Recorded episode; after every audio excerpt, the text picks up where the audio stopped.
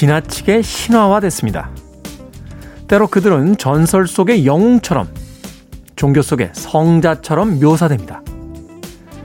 그래서 우리는 꽤 오랫동안 그들을 존경하긴 했지만 사랑하진 못했죠. 부모라는 이름의 사람들도 실수하고 질투하며 게으르고 완벽하지 않다는 것을 어느 순간 받아들여야 합니다. 그리고 바로 그 순간이 우리가 부모를 신화에서 탈출시켜 피와 살을 지닌 존재로 마침내 사랑하게 될 순간이 될 겁니다. D-115일째 김태현의 프리웨이 시작합니다.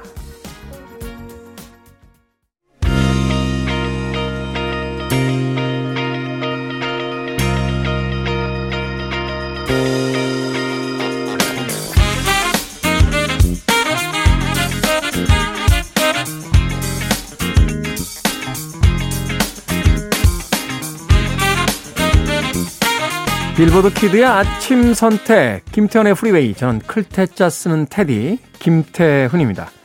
자, 오늘 첫 번째 곡은 Mike and the Mechanics의 The Living Years 들으셨습니다. 5월 8일, 어버이날입니다. 카네이션들 달아주셨습니까? 어떤 분들은 카네이션을 직접 자신의 가슴에 달고 계신 분도 계실 거고요. 또 누군가에게 달아드려야 되는 분들도 계실 것 같습니다. 근데 우리가 부모를 생각할 때 예, 우리들의 부모는 너무 과장된 신화 속의 인물처럼 그려졌던 것은 아닐지 하는 생각을 해봤습니다. 그래서 언제나 완전 무결하며 언제나 정의롭고 언제나 모든 것을 알고 있는 존재. 그러다가 이제 중학교에 들어가면 자기가 알고 있는 걸 엄마가 모른다는 걸 깨닫게 됩니다. 그때 생기는 게 바로 중2병 아니겠습니까? 엄마가 뭘 알아? 하면서 벌써 반항을 시작하고요. 그때부터 사춘기를 향해서 달리기 시작하는데 그건 어쩌면 우리가 부모라고 하는 존재를 너무나 과하게 또는 신화의 영역 속에 놓아두었기 때문이 아닐까 하는 생각 잠시 해봤습니다. 우리와 같은 우리보다 먼저 삶을 살아갔던 어, 나의 유전자를 가지고 있는 음, 그런 존재로서 생각해 본다면 좀 더 사랑하기에 예, 쉬운 선택이 되지 않을까 하는 생각 해봤습니다. 자, 어버이날 토요일 1부 음악만 있는 토요일로 꾸며드립니다. 두 곡과 세 곡의 음악 이어서 보내드리고요. 2부에서는 북구북구 착한 권을 읽어보는 시간이죠. 북칼럼니스트 박사 씨 그리고 북튜버 이시안 씨와 함께 코너 진행합니다. 2부까지 기대해 주시길 바라겠습니다. 자, 청취자분들의 참여 기다립니다. 문자번호 샵 1061, 짧은 문자 50원, 긴 문자는 100원, 콩은 무료입니다. 여러분은 지금 KBS 2라디오 김태훈의 프리웨이 함께하고 계십니다.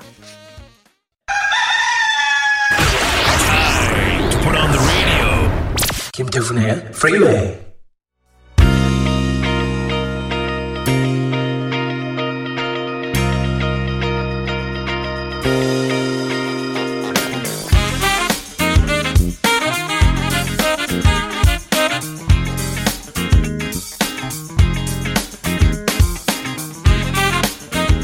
음악만 있는 토요일 세 곡의 음악 이어서 듣고 왔습니다. 세르조 멘데스의 Never Gonna Let You Go 그리고 이어진 제프리 오스본의 On the Wings of Love 그리고 마지막으로 들으신 곡 라이오넬 리치가 있었던 코모도스의 Easy까지 세 곡의 음악 이어서 보내드렸습니다. 지병준님 토요일 이 시간에 듣는 사람들은 게으름과는 거리가 있는 사람들이겠죠? 아 휴일인데 일찍 일어난다고요? 뭐 그럴 수도 있고요. 이 시간에 집에 가시는 분들도 있을 겁니다. 네. 10시까지밖에 영업 안 하니까 네, 친구 집에서 이렇게 술 드시다 아 해가 떴는데 하면서 아침 7시에 집으로 향하고 계신 분들도 강변도로 어딘가에 몇 분은 있을 거라고 저는 감히 장담합니다. 예. 경험에서 우러나오는 이야기입니다. 예, 경험에서. 제가 아침 방송을 맡고 나서 제일 황당했던 것 중에 하나가요. 아침 7시 생방송을 하려면 최소한 4시에서 5시 사이에는 집에서 일어나야 된다는 거예요. 그래 이제 준비를 하고 이제 여의도에 올 수 있는데 제가 평균적으로 한 새벽 3시간 넘어서 잤거든요. 그러니까 자야 되는 시간에 일어나야 된다는 거. 어. 저는 하나님이 저한테 벌 주시는 줄 알았어요. 너는 평생 그 시간에 잤으니까 이제 그 시간에 일어나봐라 이놈아 하면서 사회가 복잡해지면서 과거처럼 밤에는 자고 낮에만 일하는 사람들이 있는 건 아닙니다. 낮밤이 바뀌어 있는 사람들도 있고요. 또 라이프 스타일이 조금 다른 분들도 분명히 주변에는 이제 많이 늘어나고 있는 것 같습니다. 지병준님. 자, 1101님, 오늘부터 아메리카노 커피를 제외하고 빵, 음료수 등 간식을 사먹지 않기로 했습니다. 운동하면서 살 빼려고요. 일단 박수. 네.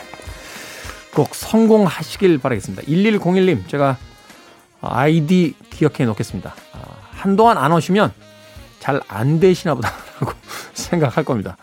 자주 오셔서 매일매일 경과 보고 좀 해주시길 바라겠습니다. 이 다이어트도 왜 혼자 할 때보다 사람들끼리 서로 격려하면서 예, 할때 더 잘 된다라고 하죠. 그래서 왜 다이어트 캠프 같은 프로그램들도 운영을 하잖아요. 1101님. 네. 빵이나 음료수, 간식 한마디로 이야기해서 예, 불량식품 안 사먹. 빵이 불량식품이라는 건 아니고요. 예, 패스트푸드라든지 뭐 이런 음식들 안 드시면 된다. 뭐 그런 이야기 되겠습니다. 자, 음악 듣습니다.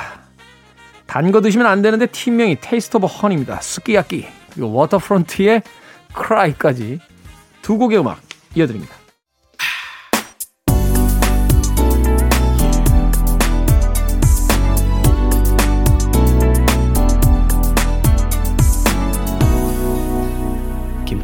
Freeway.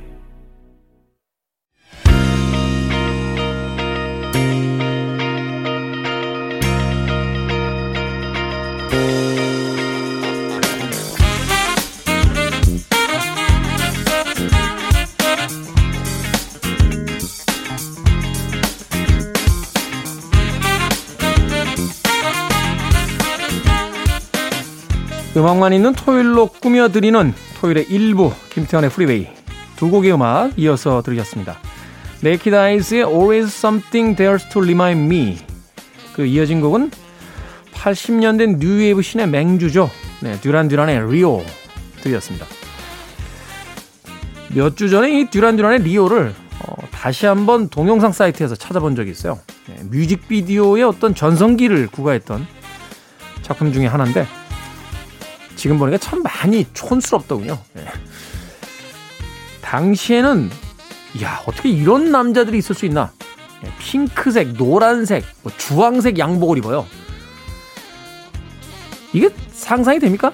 어, 원래 양복이라는 표현도 요새 안 씁니다만 수트라고 하죠. 네. 검정색, 뭐 진한 남색, 뭐 회색, 흰색만 입어도 우리가 약간 이렇게 쳐다보게 되는 것이 칼라감인데 이 듀란듀란 멤버들은 정말 대단하더군요. 네. 은갈치색, 뭐 핑크색, 주황색, 녹색 넥타이 뭐 이런 거를 벌써 80년대에 예, 입고 등장을 했었습니다. 그래서 언젠가 한번 제가 용기를 내가지고요. 녹색 양복을 한번 맞춘 적이 있는데 한 번도 안 입었어요. 한 번. 조커 영화가 히트한 뒤에 한번 입고 나갈까 생각했던 적이 잠깐 있습니다. 예. 정상적인 어, 의복 활동으로 입을 수는 좀 힘들 것 같고 네, 할로윈 데이에 한번 얼굴 하얗게 칠하고 입어볼까 생각 중입니다. Naked Eyes의 Always Something There to Remind Me에 이어진 듀란 듀란의 Rio까지 두 곡의 음악 이어드렸습니다. 0706님, 최근 중고 거래 어플에 푹 빠진 우리 딸, 자기가 안 쓰는 것 중 무료 나눔을 실천하는데 아빠인 저에게 배송까지 시킵니다. 무료로 주는 거면 가지러 오는 게 정상 아니냐고 해도 이해를 못하네요. 힘듭니다. 라고 하셨습니다. 그래도 좋은 거 하고 있네요. 쓰지 않는 물건들 정리하면서 따님은 미니멀리스트가 되지 않을까 하는 생각이 듭니다. 저도 뭐 생필품을 비롯한 뭐 이것저것들 현재는 쓰고 있지 않은 것들을 자꾸 정리 중인데 물건이 정리가 될수록 인생이 조금 가벼워지는 느낌도 듭니다. 자, 두 곡의 음악 더 띄워드립니다. 맨앤워크의 오버킬 그리고 크리스탄 맥비의 예, Love Will Show Us How까지 두 곡의 음악 이어집니다. You're listening to one of the best radio stations around. You're listening to 김태훈의 Freeway.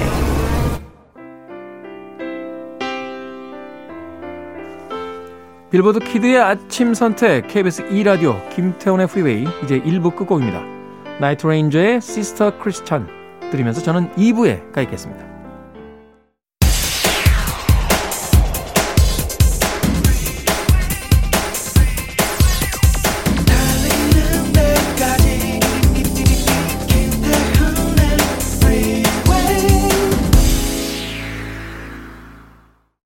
김태훈의 프리웨이 5월 8일 토요일 2부 지미 클리프의 I Can See Clearly Now로 시작했습니다. 정숙희님의 신청곡으로 띄워드린 곡이었습니다. 자, 토요일 2부는 책을 읽어보는 시간으로 꾸며드립니다. 잠시 후 북구북구 북튜버 이시한 씨 그리고 북칼럼니스트 박사 씨와 함께 진행해 보도록 하겠습니다. 잠시 후에 만나봅니다. I want it, I need it, I'm desperate for it. Okay, let's do it. 김태훈의 Freeway.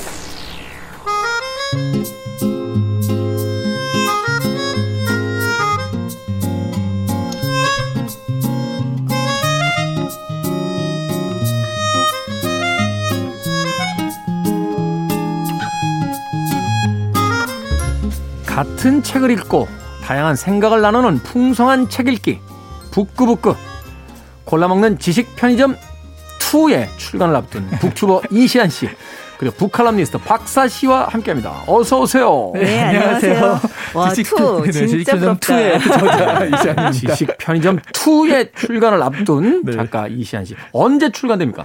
5월 12일 정도에 출간됩니다. 5월 12일. 음, 이 방송 나오고 다음 방송 때쯤에는 이제 새 그렇죠. 책을 가지고 오실 수 있겠군요. 네, 그렇습니다. 박사 씨는 새 책 언제 내실 계획 있으십니까? 저 지금 한 여섯 권 정도를 쓰고 있습니다. 한 번에? 조금씩. 와. 조금씩. 지금 편집자분들이 다 제 목을 조르기 위해서 지금 스탠바이어 계신 걸로 알고 있습니다. 네. 그러니까. 아, 네. 저도 사실은 요새 SNS를 잘 안 하는 게 네. 쓰겠다. 라고 약속한 책이 두 권 있는데 네. 그건 안 하고 자꾸 SNS만 하니까 밑에 댓글이 붙어요. 편집자들이 어. 책은 안 쓰시나요?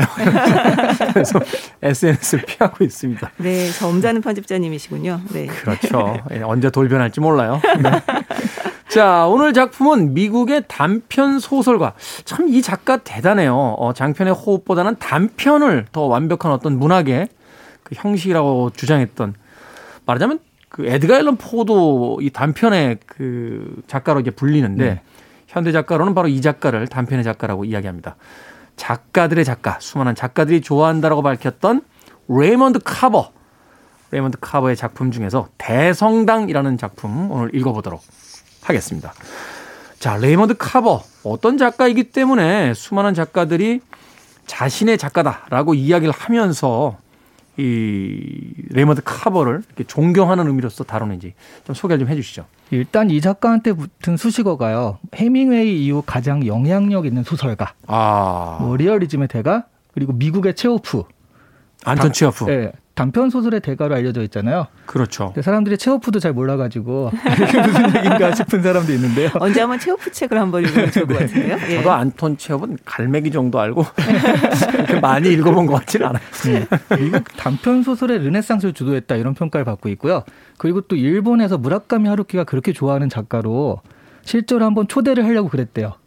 무라카미 하루키가 일본에서는 이 그 레이먼드 카버 작품들을 번역해서 네. 냈었죠. 우리나라에서는 김연수 작가가 최근에 네. 번역본을 냈던 걸로 기억을 하고 있는데. 자기 에세이에 그런 얘기도 썼어요. 초대를 했는데 레이먼드 카버가 190cm 정도 된대요. 네. 커서 아, 침대를 바꿔야 되나? 고민을 하고 있었는데. 그런데 이제 건강이 안 좋아져가지고 어. 못 오기로 해서 침대를 바꿀 필요는 없었다. 뭐 이런 얘기가 음. 있었는데요. 모시고 침대 바꾸는 게 좋았을 텐데 말이죠. 네. 예. 1938년에 태어나신 분인데 아버지가 제재소 직공이었고요. 어머니는 웨이트리스, 웨이트리스였어요. 웨이트리스. 네. 그러니까 네. 말하자면 잘 사는 집안이 아니었던 거죠. 노동자 계층이다. 이렇게 네. 볼 수도 네. 있죠. 네. 네. 그리고 19세 때 결혼을 해가지고요. 그리고 아이를 낳으니까 말하자면 이 사람은 뭐 되게 고등교육을 받거나 그럴 새도 없이 집배원, 가스 급유소 직원, 화장실 청소부 같은 일들을 막 전전해야 됐습니다. 이렇게 성장 배경에서 알 수 있듯이요. 레이먼드 카버가 그 다루는 것들이 그 전까지 헤밍웨이나 아니면은 그 미국의 그런 문학들은 좀 잘 사는 집안에 대한 얘기를 다뤘거든요. 네. 개츠비라든가 뭐 이런 걸 보면. 그런데 레이먼드 카버 이후로는 블루칼라 하층민의 삶에 관심을 가지게 되는 계기가 되었다고 그래요. 음, 그러네요. 생각해보니까 헤밍웨이도 뭐, 그, 초기 작품들 이런 거 보면은 다 그 향락적인 어떤 네. 어, 재즈 시대의 그 인물들을 이렇게 다루고 있고. 네, 어, 게다가 전 세계를 다니면서 네, 그렇죠. 작품을 썼잖아요. 네. 피츠제럴드의 뭐 위대한 개츠비는 아예 노골적인 어떤 상류층의 어떤 그 파티 그렇죠. 문화가 소재로서 네네. 등장을 하는데 레이먼드 카버는 그 소재로부터 벗어나 있는 네. 다음 세대의 작가로서 자신의 어떤 뚜렷한 어떤 세계관을 가지고 있었던 그런 작가다라고 소개를 해주었습니다. 자, 오늘 읽을 책은 이 단편 소설집의 제목이기도 합니다만 바로 이 단편 소설집에 담겨져 있는 에, 타이틀을 달고 있는 이제 단편이죠. 대성당. 대성당에 대해서 우리 박사 씨가 좀 정리를 좀 해주십시오. 줄거리부터. 네. 이 나와 아내가 이 살고 있는 집에 아내의 오랜 친구가 이제 놀러 오기로 하루 묵고 가기로 합니다. 그런데 네. 그 친구가 맹인이에요. 음, 시각장애인이죠. 네, 네. 나는 그 상황 이제 그 책에서 맹인이라고 표현을 하고 있는데요. 나는 이제 이 상황이 여러모로 굉장히 불편합니다. 그러니까 음. 전혀 모르는 사람인데다가 이 시각장애인을 가까이서 만나본 적이 없다. 그렇기 때문에 어떤 편견을 가지고 있는 거죠. 사실은 그냥 일반적인 손님 한 분만 찾아와도 불편한데 네네. 이렇게 앞을 못 보는 손님이 온다라고 하면 이걸 내가 도대체 뭘 어떻게 준비하고 뭐 이야기 소재는 또 뭘 이야기해야 되나 뭐 이런 게 이제 부담이 되겠죠. 네. 그런데 이제 이를테면 좀 호의를 가지고 아, 내가 좀 잘 접대를 해야겠다 이런 생각이 있는 게 아니라 좀 탐탁지 않아 하는 거예요. 계속 그렇죠. 아내를 좀 빈정거리고 네. 아, 내가 꼭 이렇게 해야 되나 뭐 이렇게 불, 불편한 마음을 품고 이제 그러니까 그 아내랑 긴밀한 관계가 있다는 그런 뉘앙스가 자꾸 좀 있잖아요. 그, 그런 면에서도 좀 불편했던 것 같아요. 그러니까 예, 그, 그 긴밀한 관계라는 게 사실 남녀 관계라기보다는 우정인데 네. 그 우정조차도 너무 긴밀해 보이면 남자들은 조금 질투하는 모양이더라고요. 네, 잘 모르겠는데 저는 엄청합니다. 아 그렇습니까? 엄청합니다. 네, 긴밀한 우정을 가지고 있는 10년 동안의 긴밀한 우정을 가지고 있는 이 친구가 오게 됩니다. 그래서 결국 손이 왔어요. 그래서 셋이 술을 마시면서 이야기를 나누게 되는데요. 정말 이 미묘한 이 긴장 상황에서 이 어색하게 이 TV를 틀어놓게 되는데 이 틀어놓은 TV에서 이 대성당 이야기가 나옵니다. 네. 그런데 이제 그 대성당이라고 하는 것들을 시각장애인 같은 경우는 본 적이 없으니까 사실 감잡기가 어렵잖아요. 그렇죠. 그러니까 이제 설명을 해달라라고 하니까 이제 설명을 해주려고 하는데 좀 실패를 해요. 음. 그러니까 이분이 큰 종이랑 펜을 가지고 와라 라고 한 다음에 큰 종이에 이제 그려봐라. 네, 대성당을 그러면서 이 그리고 있는 이 남자의 손 위에 자기의 손을 이렇게 얹습니다. 아. 네. 그러면서 이 손의 움직임을 보면서 윤곽을 파악을 하는 거죠. 네. 네. 결국은 이 화자, 이 주인공인 나도 눈을 감고 이제 그림을 그리게 되는데요. 이 다 그리고 난 다음에는 눈을 뜨지 않고 이렇게 말을 합니다. 이거 진짜 대단하군요. 하면서 어. 끝이 나요. 말하자면 이제 자신이 속해 있던 어떤 감각의 공간에서 전혀 다른 감각의 공간으로 이제 그 이동해 가면서 맞아요. 맞아요. 느끼게 되는. 네. 음. 왜 그런 이야기도 하잖아요. 사진 찍는 분들의 이야기에 따르면 사진은 현실을 거의 그대로 묘사하기 때문에 네. 완전히 다른 것으로 보이게도 만들 수 있다. 음. 그러니까 100%를 보여주는 게 아니기 때문에 99%를 보여주기 때문에 그 모자란 1% 때문에 완전히 다른 것으로 이 상황을 만들어 버리기도 한다. 네. 라고 하는 네, 그건 인스타샷 같은데 아, 아, 인별샷 좀 그런 데 그러네요. 나오잖아요. 네. 우리가 사실 컷을 어떻게 하느냐에 네. 따라서 그렇죠, 네. 그렇죠. 어떻게 보면은 사실 우리가 인스타를 보면 그 사람에 대해 다 안다고 생각을 하지만 그 인스타가 만들어서 보여주는 세계는 지금 그 사람의 현실과 또 굉장히 많이 다르잖아요. 그렇죠. 그런데 우리는 보통 그 일테면 모든 감각 중에서 시각에 굉장히 많이 의존을 하거든요. 최근에 우리가 그 즐겨 보는 미- 미디어라든지 네. 또는 대중들에게 인기가 있는 SNS를 보면 거의 다 텍스트, 그러니까 글에서 이제 시각 이미지 쪽으로 다 옮겨가는 느낌이거든요. 맞아요. 그리고 또 글도 좀 시각적인 그런 상상을 불러일으키는 것들이 훨씬 더 반응이 좋고요. 그래서 시각에 이제 의존하는 게 거의 80% 90% 넘는다고 합니다. 네. 그러다 보니까 사람들이 이 시각이라고 하는 걸 좀 절대적으로 받아들이는 경향이 있죠. 시각에 의해서 이제 생기는 그런 일테면 세계, 세계에 대한 인식이라고 해야 되나? 네. 그런데 이 소설 같은 경우는 그것이 아닌 다른 감각들, 시각이 아닌 다른 감각들을 통해서 세계를 파악하는 방법을 정말 아주 짧은 맛백이지만 이 그 맛보게 되었을 때의 어떤 경이로움 이것에 대해서 이야기를 하고 있습니다. 저 이런 표현을 쓰면 좀 이상할지 모르겠습니다만 평생 묻해서 살던 사람이 스쿠바 장비를 착용한 채 물속에 처음 내려갔을 때 어, 겪는 너무 스타일. 좋은 비유인 것 같아요. 거기 이제 우리가 평상시에 감각했던 어떤 소리라든지 네. 뭐 네. 이런 감각들이 아무래도 둔해지거든요. 네. 들리긴 하는데 방향을 못 잡아요. 어디서 오는지. 그러니까 네. 낯선 감각의 공간에 들어가서 겪게 되는 또 다른 어떤 현실. 네. 그런 것들. 비유를 또 확장해서 보자면 처음에 그이 맹인의 세계, 네. 시각장애인의 세계에 굉장히 좀 거부감이 있었잖아요. 네. 이걸 어떻게 접근해야 될지. 근데 사실 무태서만 살면 물에 대한 공포감이 있어가지고 접근하려고 하지 않는데 막상 물 안에 들어가서 처음에는 뭐 허우적대가지고 그렇지만 거기 펼쳐지는 뭐 산호초라든가 이런 걸 보면 음. 우와 세상에 이렇게 아름답고 예쁠 수가 하고 깜짝 놀라는 그런 강- 장면들이 있잖아요. 그러니까 음. 그런 식으로도 좀 생각할 수 있을 것 같긴 해요. 동남아에서 들어가면 그렇습니다. 한국은 안 그런가요? 춥습니다. 동에서 들어가면 엄청 춥습니다. 근데 방금 그 말씀하신 게 어떻게 보면 보고 있는 대상이 달라지는 정도라고 일단 본다고 하는 것은 맞지만 대상이 달라지는 정도다라는 느낌이라면 저는 이걸 보면서 어떤 생각이 들었냐면 제가 스윙 댄스하고 블루스를 쳤어요. 네. 근데 블루스를 이제 배우게 되면 왜 상대방하고 거의 밀착을 하게 되잖아요. 그렇죠. 네. 근데 거의 밀착을 한 상태에서 상대방이 말을 하지 않고 유도를 하는 거잖아요. 이렇게 이렇게 춤을 음. 추겠다. 따라 달라라고 유도를 하는 건데 그거를 이제 말 그대로 눈도 감고 뭐 말도 하지 않은 상태에서 커뮤니케이션을 하는 거죠. 그러네요. 네. 근데 그 감각이 굉장히 이를테면 신선하고 놀라운 면이 있어요. 그 미묘하게 이제 말하자면 그 파트너가 내가 왼쪽으로 움직일 거야라고 이렇게 그 그쵸. 의도를 딱 드러냈을 때 그 미묘한 어떤 몸의 시그널 같은 걸 이제 감지하면서 그걸 이제 따라가야 되니까 그렇죠. 근데 스윙 댄스 같은 경우는 일종 약속이 있거든요. 자, 음. 이렇게 하면 이렇게 하는 거야. 약속이 있는데 블루스는 거의 그런 약속이 없어요. 아. 말 그대로 상대방의 뭐 근육의 움직임을 보면서 그 사람의 의도를 같이 나누게 되는 네, 그런 춤인 거죠. 그러네요. 네. 근데 그런 춤을 추면 추면서 느끼는 그 느낌. 그러니까 정말 내가 평소에 느꼈던 시각적인 뭐 이를테면 청각적인 것들을 다 벗어나서 완전히 다른 감각을 써서 살아보는 그 짧은 순간의 느낌이 이 글을 읽으면서 저는 되게 새록새록 좀 살아나더라고요. 음. 한편으로는 그런 어떤 새로운 경험의 공간으로서 이동해 간다. 그래서 우리가 의존하고 있던 이 감각이라는 것이 얼마나 불완전하며 세계를 파악하는 데 있어서 한계가 있는가. 뭐 이런 그 주제를 던질 수도 있겠습니다만 네. 또 하나는 이런 느낌도 있잖아요. 처음에 이 남자가 그 집에 왔을 때 되게 불편해 합니다. 그러다가 결국 이 사람이 보여주는 그 놀라운 세계에 정말 놀랐군요라고 그 감탄사를 이제 터뜨리게 되는데 네. 이건 어쩌면 우리가 이해하지 못하고 있었던 부딪히지 않고 있었던 다른 세계에 대한 일종의 편견에 대한 또 이야기일 수도 있겠다는 또 생각도 하거든요. 맞아요. 맞아요. 네. 어. 그렇죠.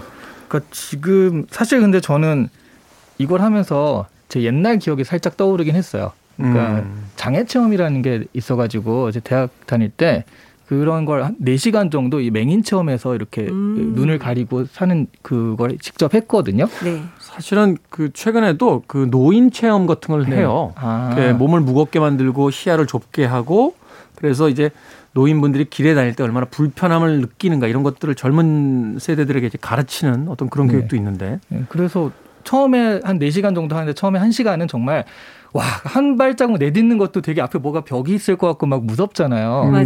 네. 그러다가 한두 시간 정도 지나니까 좀 적응을 하면서 사람들 말소리도 들리고 또 옆에서 도와주는 사람의 그 목소리도 들리기 시작을 하는 거예요.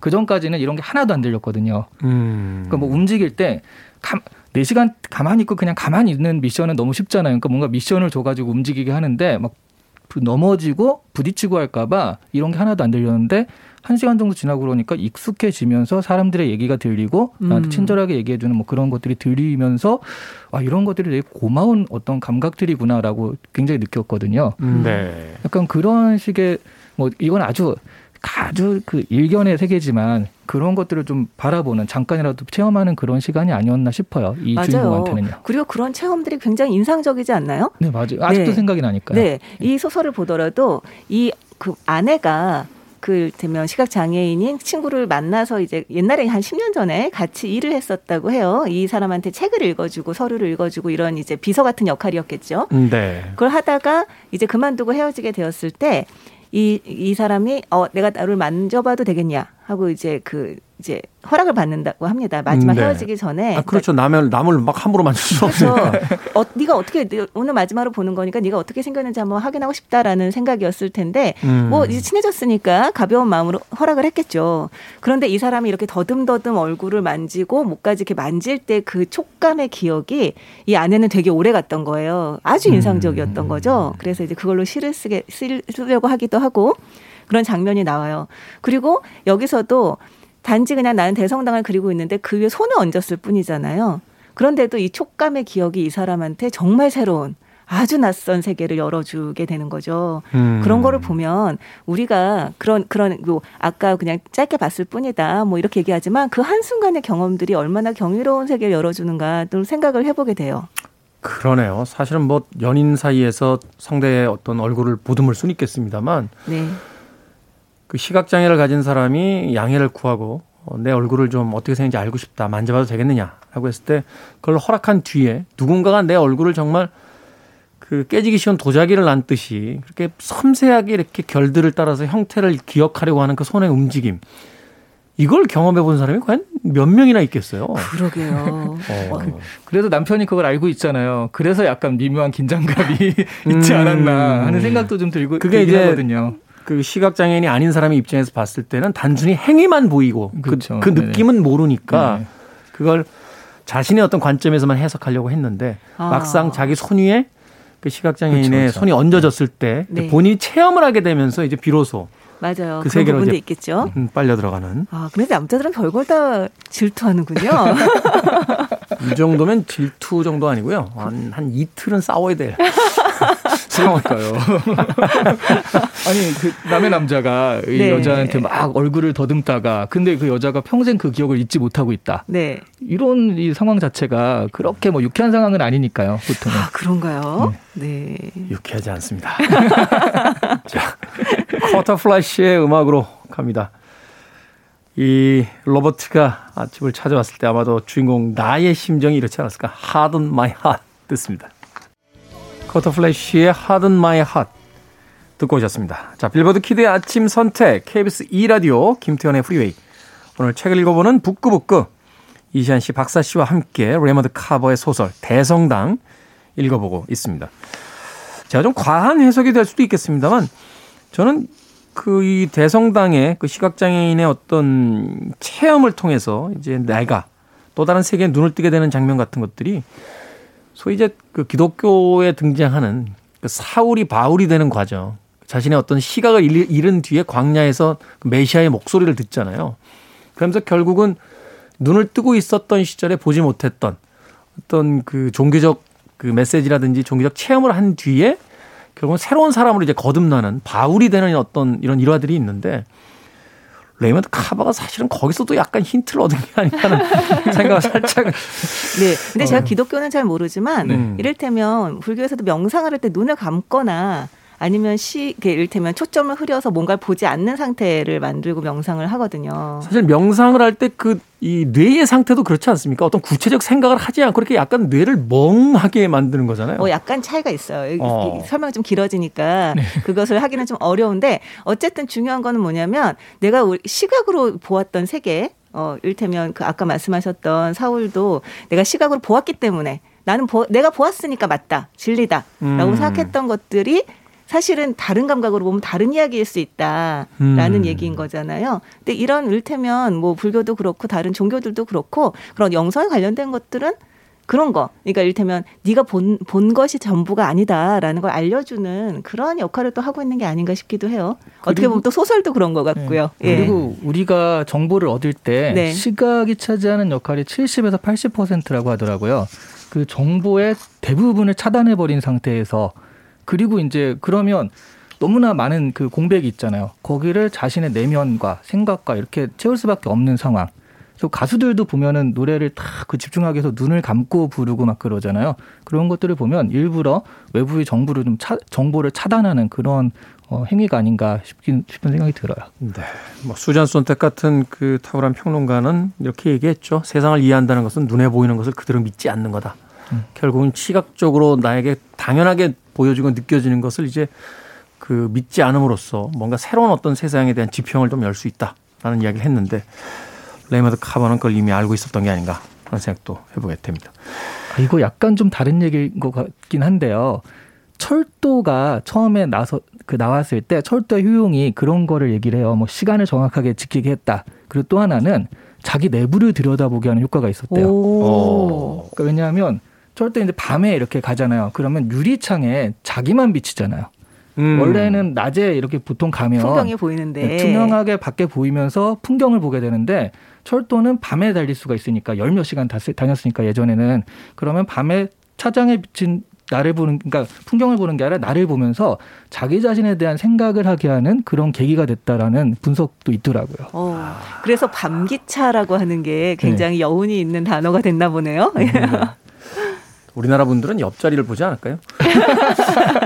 옆에 누가 탔는지. 우리나라 사람은 잠을 자지 않을까요? 계란 파는 사람 언제 오나 뭐 이런 거. 왜냐하면 우리나라 사람들이 워낙 이제 남에게 관심이 많은 쪽이라. 자, 레이먼드 카버의 소설 대성당 읽어보고 있습니다. 여기서 드는 의문은 또 하나. 왜 하필 대성당일까?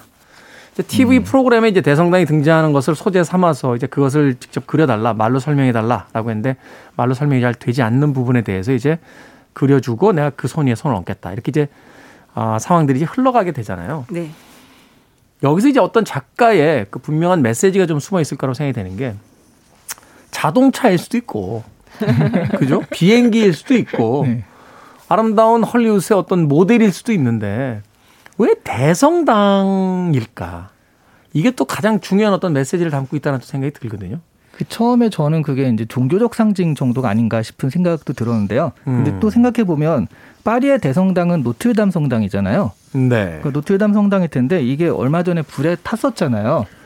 아, 참. 네. 그, 그 앞에서 프랑스 파리 시민들 울더라고요. 네. 어, 네. 너무 놀란 장면이었어요. 네. 그때 여러 가지 이제 TV가 나왔었는데 그 TV에 자료 화면들이 나왔었는데 1969년 BBC 다큐멘터리에서 한 역사학자가 이런 얘기를 한 게 자꾸 반복이 돼서 재생이 되더라고요. 저는 문명이 무엇이라고 쉽게 정의할 수는 없지만 저기를 보면 노틀담 성당을 보면 그것이 무엇인지는 알 수 있을 것 같습니다. 음. 라고 얘기한 게 계속 반복 재생되더라고요. 아, 그러니까 뭔가 내가 이걸 내 언어를 가지고 완벽히 설명은 못 하겠지만 문명이라는 것을. 네. 뭔가, 뭔가 저것을 보면 아, 그게 그거 아닐까라고 네. 우리가 어떤 직관적인 어떤 이해 같은 걸 하게 된다. 아, 이렇게 이야기를 하는 거군요. 그렇죠. 인류사의 모든 문명, 뭐 인류, 뭐 자유 이런 모든 것들이 집약된 하나의 큰 상징이 아닌가. 그러니까 우리가 그동안 살아왔던 모든 것의 상징이 아닌가. 그래서 대성당이 아닌가 하는 생각이 들어요. 여기서 음. 대성당이라는 건 단순한 종교적 건축물뿐만이 아니라 네. 인류의 어떤 문명의 총화로서 이제 만들어진 건축물이고 네. 음. 또 대성당이라는 게 단순한 종교 건물을 의미하는 게 아니라 그게 말하자면 우리의 문명에 대한 어떤 상징으로서 이제 그냥 그 나타나고 있는 것들이다. 네. 아. 음. 어, 멋진 말입니다. 어, 근데 저는 이거 대단하네요. 보면서 어. 장님 코끼리 만지기라는 속담이 이제 떠올랐었는데요. 이거 뭐 여러 번 변주되죠. 저 어린 왕자부터 시작해가지고. 그러니까 이 대성당은 정말 너무 규모가 크잖아요. 그러니까 보통 이제 이를테면 시력을 잃으신 분들이 촉감으로 감지할 수 있는 세계 와는 정말 너무 비교가 될 수 없을 정도로의 규모잖아요. 그 네. 크 사이즈라던가 그런 것들이. 근데 이- 그렇기 때문에 이 사람이 이 대성당이라고 하는 건물을 파악하는 거는 굉장히 많은 한계가 있다는 거죠. 아 그러네요. 우리가 연필이나 무슨 물통 무슨 액세서리 이런 거는 직접 만져보면 되는데 네. 대성당을 어떻게 만져보겠습니까? 그렇죠. 그렇죠. 아. 그렇게 되면서 실제로 이제 이를테면 우리는 우리가 보는 것을 볼 수 없는 사람이 가질 수 있는 이제 커뮤니케이션 한계라고 그러니까 자각의 한계, 지각의 한계라고 하는 게 있을 텐데 근데 그것을 이를테면 이 보는 사람의 그리는데 손을 얹어서 따라가면서 파악을 하잖아요.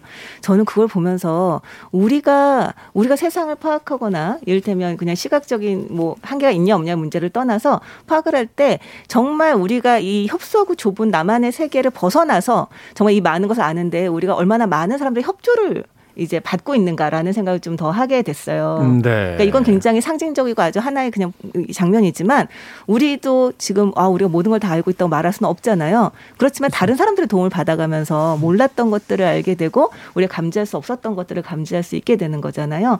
그런 어떤 협조와 커뮤니케이션 이라고 하는 것에 대해서도 또 이야기를 하고 싶었던 게 아닌가라는 음. 생각을 좀 하게 됐어요. 이 대- 대성당이라는 것도 사실은 짓는데 어마어마하게 많은 사람들이 노력이 들어간 것이기도 하고요. 스페인에 있는 건 아직도 짓고 있지 않습니까? 네, 그렇죠. 드디어 5년 있다 완성된다고 어. 확실합니까? 신문에 나왔어요. 신문에.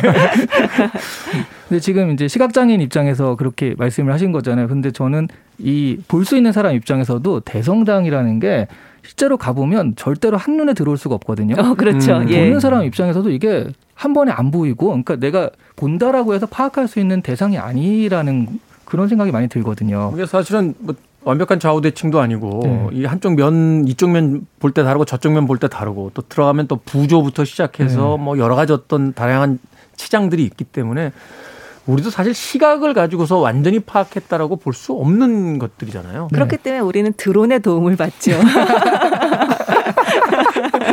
아, 이제 기계가 드디어 네, 그럼요. 우리를 협조해서 네. 우리 우리를 도와서 이제 그 대성당을 파악할 수 있게 해주죠. 음.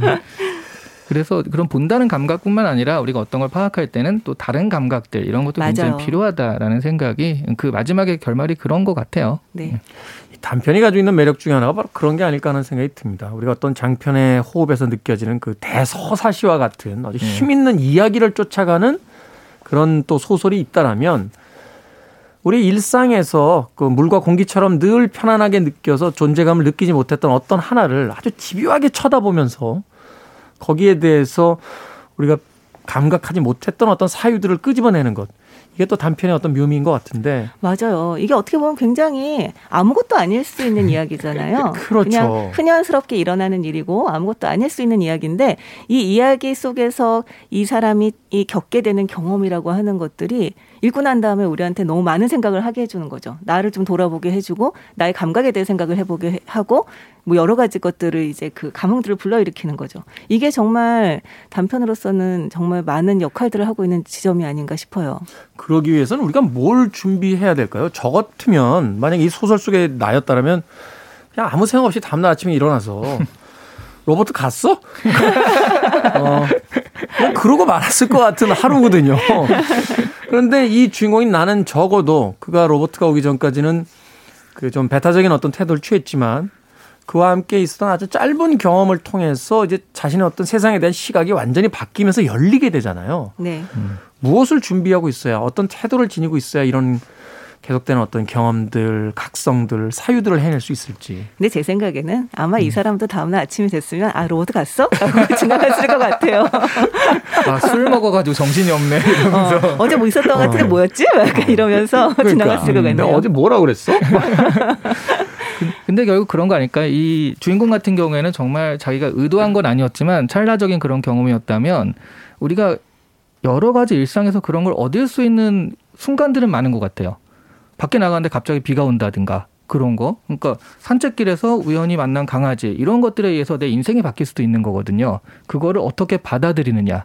여기에 따라 좀 달라진다고 생각을 하거든요. 음. 아, 제가 정말 많이 받는 질문 중에 그런 거. 인생책이 뭔가요? 가장 감명 깊게 읽은 책이 뭔가요? 이런 거를 많이 물어보시는데요. 분야별로 조금만 변주돼서 다 있잖아요. 네. 영화 한 편만 소개해 주신다면 그렇죠. 뭐 이런 거. 네. 근데 재밌는 건 제가 어렸을 때 읽은 책이랑 지금 읽은 책이랑 느낌이 굉장히 다를 때가 많잖아요. 그렇죠. 네. 그래서 아니 심지어 이 대성당도 옛날에 음. 분명히 읽었는데 옛날에 읽었을 때하고 지금 읽었을 때가 완전히 느낌이 다르더라고요. 솔직히 예. 말씀드리면 옛날에 읽었을 때 뭐야 이거 맞아요. 뭐 그, 이거 뭐야 뒤에 끝난 거야?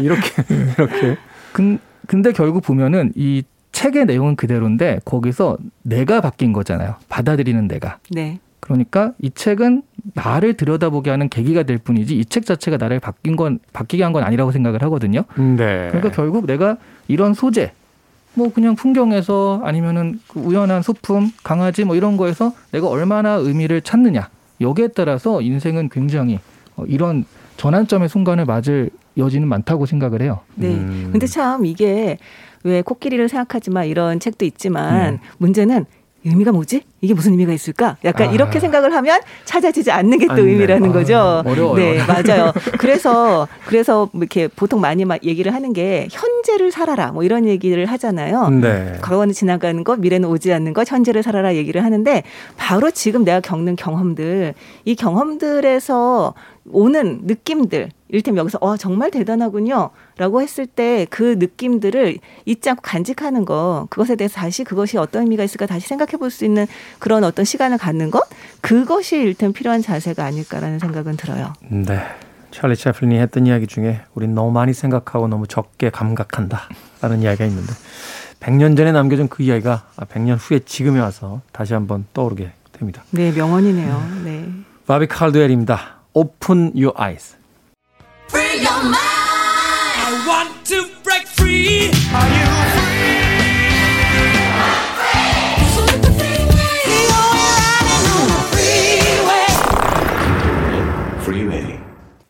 빌보드 키드의 아침 선택 KBS 2라디오 김태현의 프리웨이 북구북구. 오늘 레이먼드 카버의 대성당 박사 씨 이시안 씨와 함께 읽어보고 있습니다.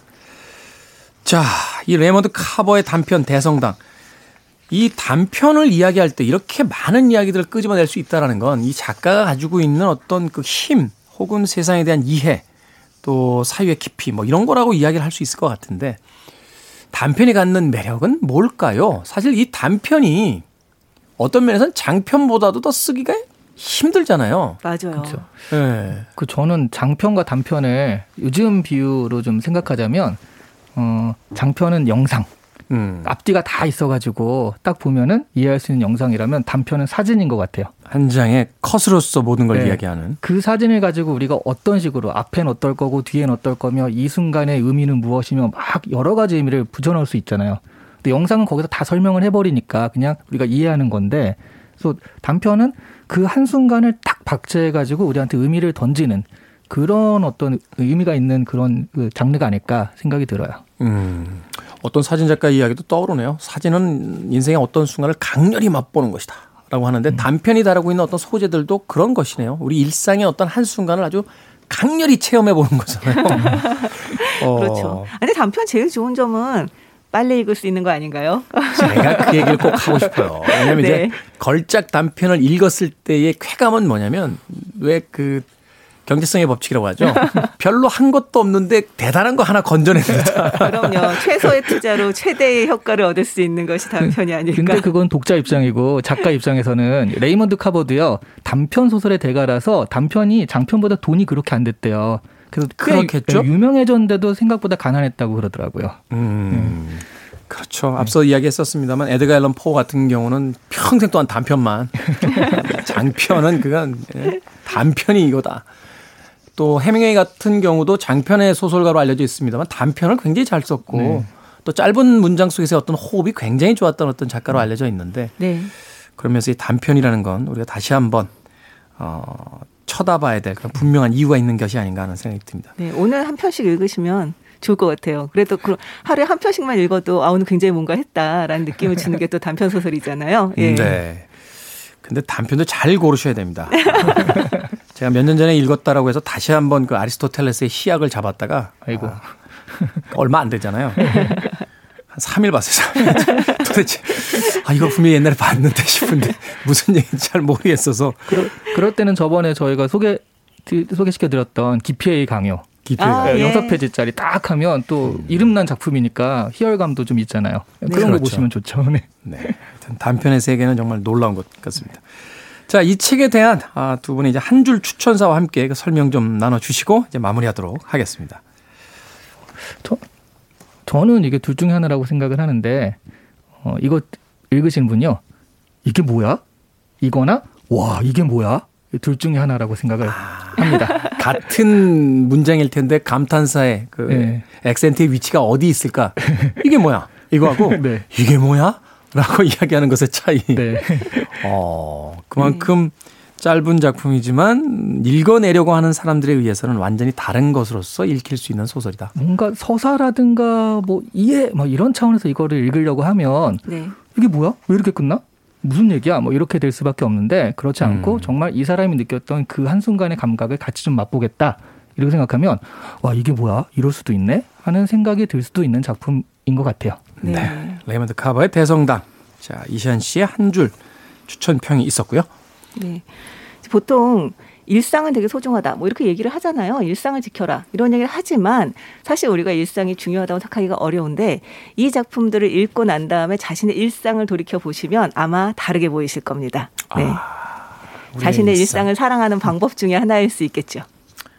그러니까요. 우리가 어떤 삶에 대한 큰 깨달음을 얻으려고 하면 무슨 그 대단한 어떤 종교의 경전을 읽어야만 할 것 같고 전 세계 절반은 여행을 다녀야 뭔가 삶의 어떤 해법을 찾아올 거라고 생각하는데 그런 것이 아니라 레이먼드 카버의 이야기처럼 낡은 자신의 구두 하나를 물끄러미 쳐다볼 수 있는 그러한 어떤 하루 속에서의 뭔가의 어떤 사유가 있어야 그래야 삶에 대한 것들을 이해할 수 있다라고 이야기를 또 해주신 것 같습니다.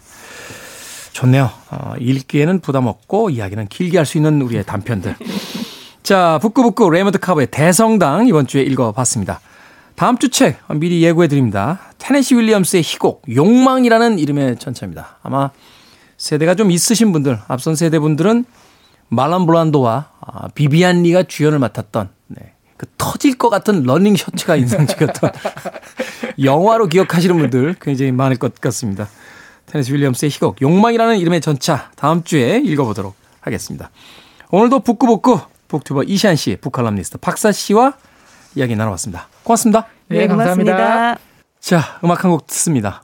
코기스의 Everybody Got to Learn Sometime.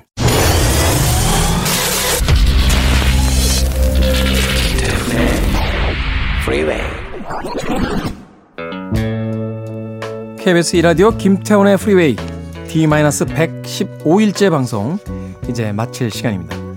에타 제임스의 I'd rather go blind. 들으면서 저는 작별 인사 드립니다. 내일 아침 7시에 돌아오겠습니다. 고맙습니다.